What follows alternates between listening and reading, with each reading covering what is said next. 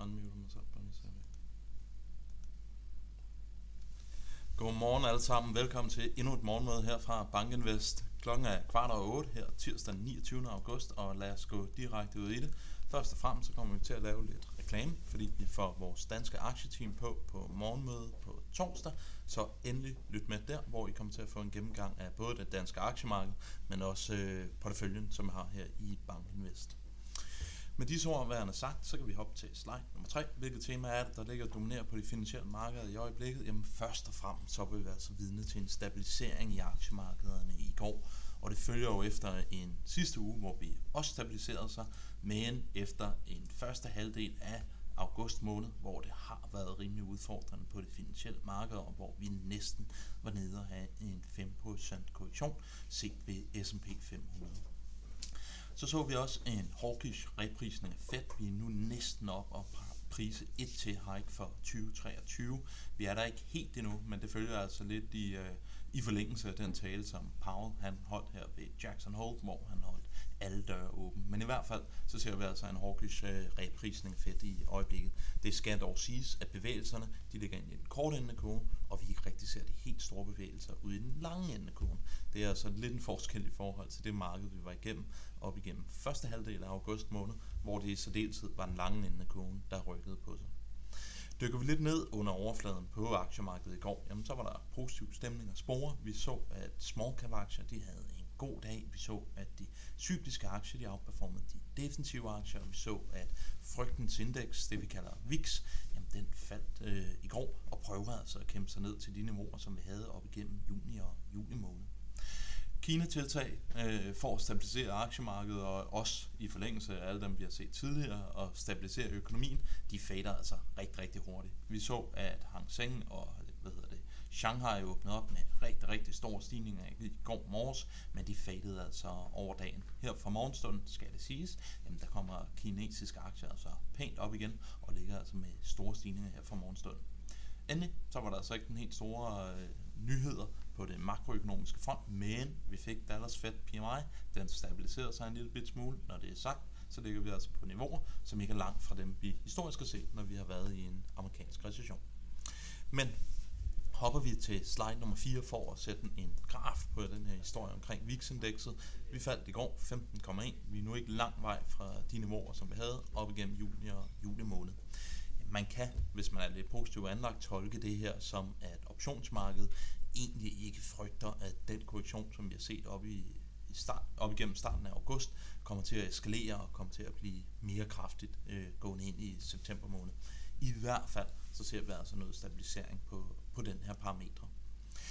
Så kan vi også bare konstatere, at S&P 500 det ligger nu en lille halv, procents penge fra det 50, 50 dage glidende gennemsnit. Hvorfor er det vigtigt? Det er fordi vi er inde i et tyndt sommermarked, og hvis det her momentum kan blive positivt, jamen så kan vi altså se, at CTA-fondene, altså de momentumfølgende strategier, er der kommer til at blive købere af aktier.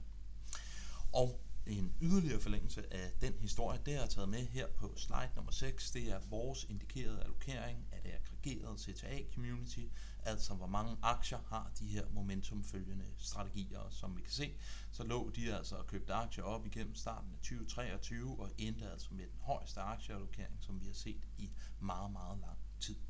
Men så så vi den her minikorrektion op igennem starten af august måned, og de her CTA-fonde, de reducerede altså kraftigt deres aktieallokering.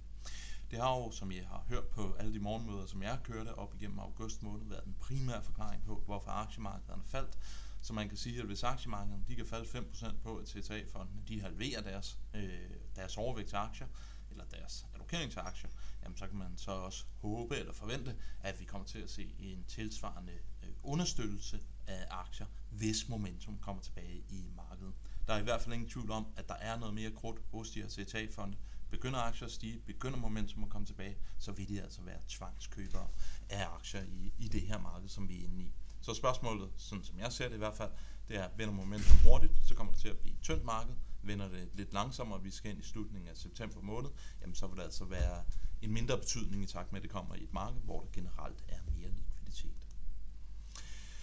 Så kan vi også se på den relative performance mellem cykliske og defensive aktier, og som I kan se, så ligger de cykliske aktier i USA altså 25,7% højere end de defensive aktier målt ved år til dato afkastet.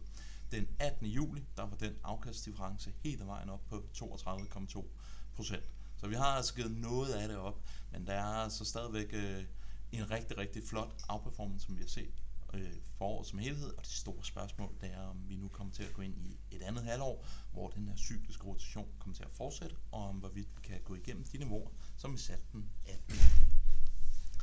Så kan vi dykke lidt ind til obligationsmarkedet. Det danske obligationsmarked for sidste uge, jamen der havde vi flekslånsaktioner, og samlet set, så er det altså for 82 milliarder danske kroner, der blev refinansieret her i sidste uge. Det vi har vist her, det er F1, F3 og F5-renten, og vi kan konstatere, at en, øh, en F5-låntager, jamen han er altså nu blevet refinansieret på markant højere niveauer, øh, 3,65 i forhold til de 0,25, som man havde op igennem 2018, hvis han havde det to sit lån der, og låntageren, som kom ud i 2020, han er altså gået fra minus 0,25 op til det her signifikant højere niveau på 3,65. Hvad betyder det? Jamen det betyder altså, at hvis du afdragsfrit har lånt en million, så er det altså 2.100 kroner ekstra om måneden. Så det er altså noget, der begynder, eller bør begynde at ramme øh, privatforbruget i takt med, at et stort del det rådighedsbeløb, som den her låntager havde, jamen det er altså nu begyndt at blive eroderet af de her stigende renteomkostninger. Så meget interessant, at vi ligger op på de her niveauer, og det bliver jo altså spændende at se den her effekt af de pengepolitiske stramninger, hvordan det kommer ind i privatforbruget. Det her, det er bare en illustration på den stramning, vi har set. Endelig, så kan vi jo sige fra en positiv side af det her øh, spektrum, det er, at øh, korte danske og mellemlange obligationer, jamen de har jo ligget og købt op i det her, og det er altså et signifikant højere renteniveau, som de nu engang får, efter vi har fået set de her pengepolitiske stramninger. Hvis vi hopper til slide nummer 9, øh, for high yield spænd i USA, jamen der er altså ikke så meget øh, op ad. Det ligger dødstabilt i øjeblikket. 377 punkter over amerikanske stater, så der sker altså ikke det helt store i, i high yield markedet i øjeblikket. Så det er altså lidt en illustration på, at vi er inde i et, i et stille sommermarked.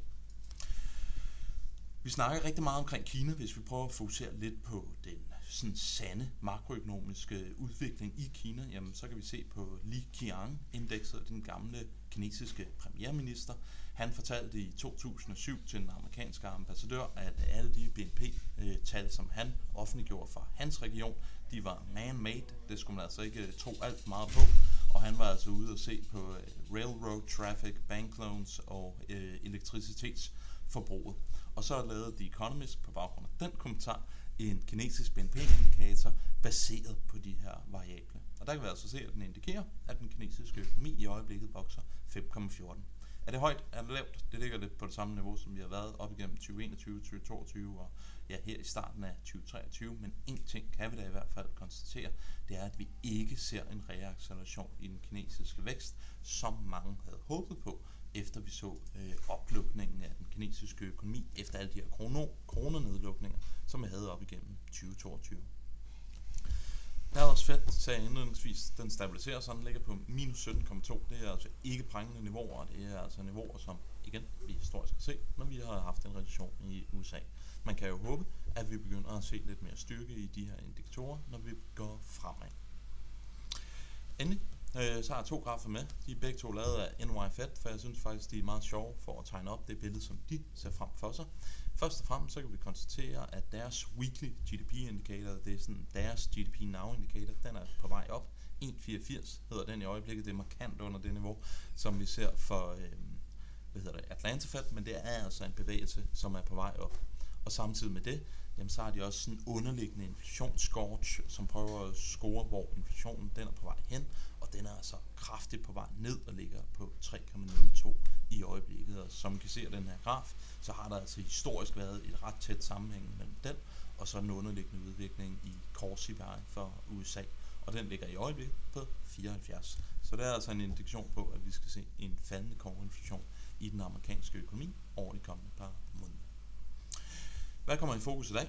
Øh, først og fremmest så har vi noget amerikansk forbrugertillid, så får vi jobs, job openings, så har vi set, at Countrygarden de forsøger at udvide deres grace-periode. De har jo problemer med at tilbagebetale nogle af de her kuponer, så nu er de altså ude og sige, at de har behov for 40 dage for at betale dem tilbage. Og inden så kan vi konstatere, at vi har positiv markedreaktion, i Asien, og de amerikanske aktie futures, de ligger svagt i plus. Med disse ord, så ønsker jeg alle sammen en rigtig, rigtig god dag. Vi høres ved i morgen. Hej!